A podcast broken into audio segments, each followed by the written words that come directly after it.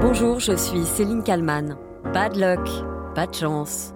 Le roi Charles III en France? Eh bien, ce ne sera pas pour cette fois. La visite d'État du monarque britannique est reportée en raison de la mobilisation contre la réforme des retraites.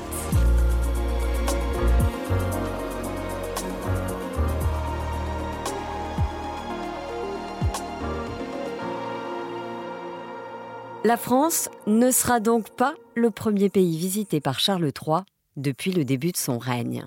Je vous interromps toutes les deux parce que nous apprenons à l'instant que la visite en France du roi Charles III est reportée.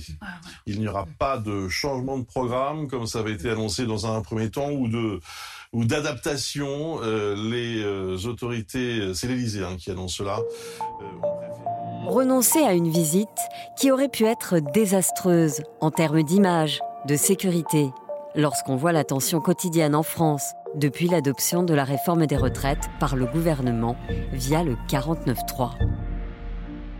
Initialement prévue du 26 au 29 mars 2023, la visite d'État du souverain britannique est donc reportée. C'est Emmanuel Macron qui, depuis Bruxelles, a appelé le roi en personne.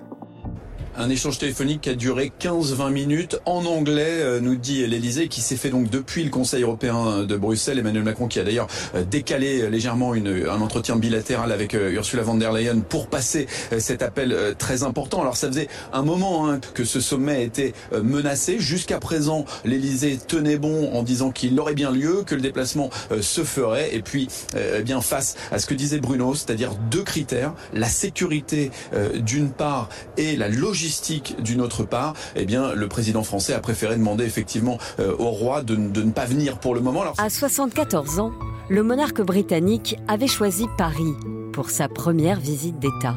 Paris, la ville lumière, où depuis plus de 15 jours, les poubelles s'amoncellent dans les rues. Selon la mairie, on est à plus de 9000 tonnes de déchets qui s'entassent sur les trottoirs. Ça baisse quand même un peu chaque jour. Un samedi, on était à 10 000. À ce rythme, bon, il faudrait un mois pour tout nettoyer. Et surtout, il y a ces scènes de violence, d'affrontements qui se sont multipliées entre manifestants et forces de l'ordre. À Paris, mais aussi Bordeaux, autre ville où devait se rendre le roi Charles. De, de Bordeaux, en effet, été touché. Un incendie a éclaté à, à l'entrée de l'hôtel de ville. Voilà, nous avons donc euh, cette vidéo qui nous montre en effet euh, euh, l'incendie à l'entrée de l'hôtel de ville de Bordeaux. Dans ces conditions, et en vue de la nouvelle journée d'action prévue par les syndicats mardi 28 mars, l'Élysée a donc préféré choisir l'option du report pour éviter tout incident diplomatique. Thomas Soulier, chef adjoint du service politique de BFM TV. Le report, c'est douloureux pendant 24 heures. C'est-à-dire que bon, euh, on va beaucoup parler de ça. C'est douloureux pour Emmanuel Macron, pour euh, les conséquences politiques à la fois diplomatiques, mais au moins euh, vous évitez les éventuels débordements la semaine prochaine qui auraient, ça aurait causé euh, de vrais, vrais euh, conflits diplomatiques, peut-être de long terme, entre la France et la couronne britannique. Donc là, c'est une décision douloureuse. C'est comme un sparadrap, faut l'arracher, ça, ça, ça fait mal un peu au début, et puis ça passe. Depuis Bruxelles, ce vendredi 24 mars, Emmanuel Macron a tenu une conférence de presse et il a été interrogé par un journaliste britannique. Une question, vous allez l'entendre, sans langue de bois. Est-ce que c'est pas une humiliation totale que la France ne peut pas garantir la sécurité de Sa Majesté euh, pour cette visite pré initialement prévue pour lundi? Humiliation totale. Les mots sont lâchés. Écoutez la réponse du président de la République. À partir du moment où hier soir, l'intersyndicale a annoncé une nouvelle journée de mobilisation mardi et que la visite du roi était prévue de lundi à mercredi, je pense que nous ne serions pas sérieux et nous manquerions d'un certain bon sens à proposer à Sa Majesté le roi et à la reine consort de venir faire une visite d'État au milieu des manifestations. Pourtant, pourtant cette visite, tout le monde y a cru, et longtemps. Le préfet de police de Paris, Laurent Nunez, invité de Bruce Toussaint sur BFM TV mardi 21 mars, était confiant. Il affirmait même que tout était mis en œuvre pour que cette visite se passe le mieux possible. Ce type d'événement est toujours euh, ultra sécurisé, c'est normal, c'est vrai dans tous les pays du monde. Quand, quand euh, le roi d'Angleterre se déplace quelque part, il y a un dispositif de sécurité. Quand nous avons une visite d'État, il y a un dispositif de sécurité qui permet de traiter toutes les situations. Et évidemment, toutes les situations seront traitées pour assurer la sécurité. Car une visite d'État, ça ne s'improvise pas.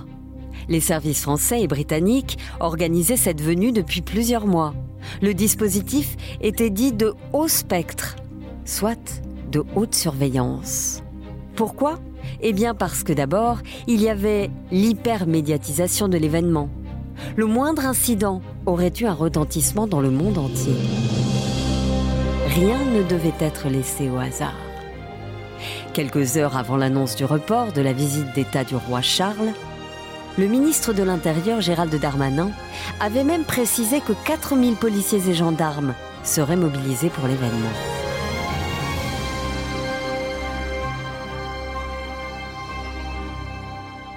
Et finalement, donc, tout tombe à l'eau, du moins jusqu'à ce qu'une nouvelle date soit trouvée.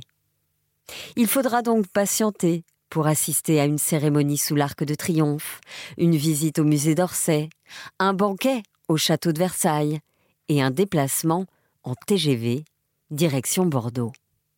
C'est le roi Charles qui avait souhaité effectuer ce déplacement en train pour montrer son engagement pour l'environnement. Tous les départements traversés par la ligne Paris-Bordeaux étaient en alerte, que ce soit les préfets, les policiers, les pompiers ou même les hôpitaux. La visite sous surveillance du roi Charles III n'aura donc pas lieu cette fois. Le roi, qui a déjà connu dans sa vie le report d'un événement, et pas des moindres. Nous sommes en 2005. Jinxed, pas de chance, ou encore qu'est-ce qui peut bien arriver de pire? Depuis 48 heures, la presse britannique relaie l'impression de malaise général autour du mariage de Charles et de Camilla. Oui, vous avez bien compris. En 2005, le futur roi est obligé de reporter son mariage, car le pape, Jean-Paul II, est mort. Depuis 35 ans, il rêve de se marier en fanfare et sur un tapis rouge. Mais depuis l'annonce de leur noce tardive, Charles et Camilla jouent de malchance. Ils ont d'abord essuyé la fureur de la reine qui a lancé un mot d'ordre de grève et refuse obstinément d'assister au mariage civil de son fils. Il y a ensuite l'opinion publique qui accepte mal de voir Camilla devenir un jour reine d'Angleterre. Il y a enfin les hasards cruels du calendrier. La mort de Jean-Paul II a achevé de ruiner les plans de la noce. La presse, toujours ironique, souligne que vendredi prochain, Charles, accablé par la poisse, n'aura pas droit à un mariage mais à un enterrement. Le destin du roi Charles III est en train de s'accomplir après une vie entière à attendre de monter sur le trône. Son couronnement, événement historique, aura lieu, si tout va bien, le 6 mai prochain à l'abbaye de Westminster, à Londres. Le roi, qui pour sa première visite d'État avait donc choisi la France, sans savoir qu'au moment de sa venue, le pays serait en train de traverser une grave crise politique et sociale.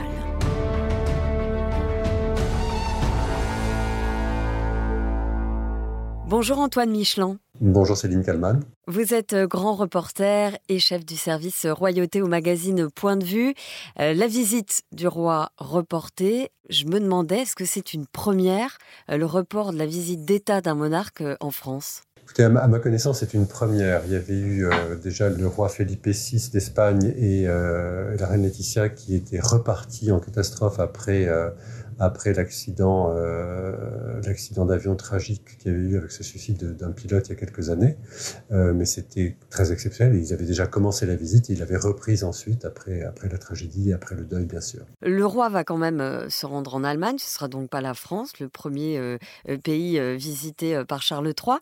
Cette décision de reporter cette visite d'État, est-ce que ça va jeter une ombre sur les relations entre la France et l'Angleterre? C'est difficile à dire, mais je, je, ne pense pas. Même si le le communiqué officiel côté britannique montre bien quand même que c'est une décision française le report. Mais enfin ça c'est normal, hein. ça, ne pouvait pas être une décision britannique bien évidemment. Le programme qui était prévu euh, était évidemment euh, fastueux, mais en, décalage hein, avec ce qui se passe euh, en France, avec toutes ces manifestations contre la réforme des retraites.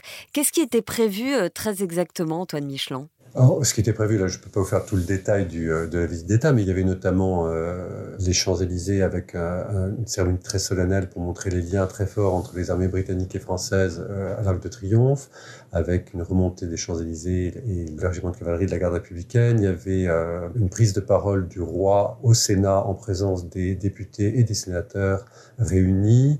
Euh, il y avait euh, le dîner d'État à la Galerie des Glaces au château de Versailles.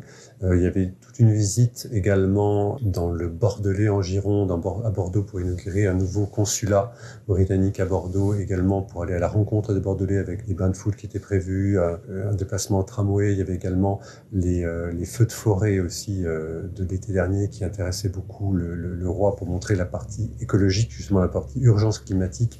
Et donc il devait se rendre là où avaient, lieu, avaient eu lieu ces feux de forêt dans les Landes girondines mardi. Et voilà, c'était quand même des, des, événements très publics qui permettaient également au roi d'avoir un contact avec le public. Et tout ça, bien sûr, est rendu très très compliqué par, euh, par la situation. Et puis également l'étape bordelaise par le fait, c'est ce qu'a dit l'Élysée d'ailleurs, hein, par le fait que mardi est une nouvelle journée d'action syndicale et sociale. Et donc... C'est ça, on, on, imaginait mal euh, voir euh, le roi descendre les, les Champs-Élysées quoi, dans, dans, ce contexte. Bah, ça devenait très difficile parce que si c'est pour avoir soit la Corée du Nord avec personne et beaucoup de policiers pour applaudir, euh, soit euh, des gens qui euh, en profitent pour huer le président, mais le roi étant présent, c'est quand même un petit peu délicat, c'est vrai que c'est difficile. Est-ce que le roi Charles III, qui a quand même attendu toute sa vie d'endosser ce, ce, rôle, est-ce que c'est pas le roi de la malchance finalement? Encore avec ce report de, de la visite? Oui, c'est un petit peu ce qu'on note. Hein. Déjà même pour son mariage avec, avec Camilla en 2005, il avait reporté son propre mariage parce que le pape Jean-Paul II était mort et donc s'était rendu aux obsèques. Enfin, c'est vrai qu'il y a beaucoup de contretemps comme ça dans, dans sa vie.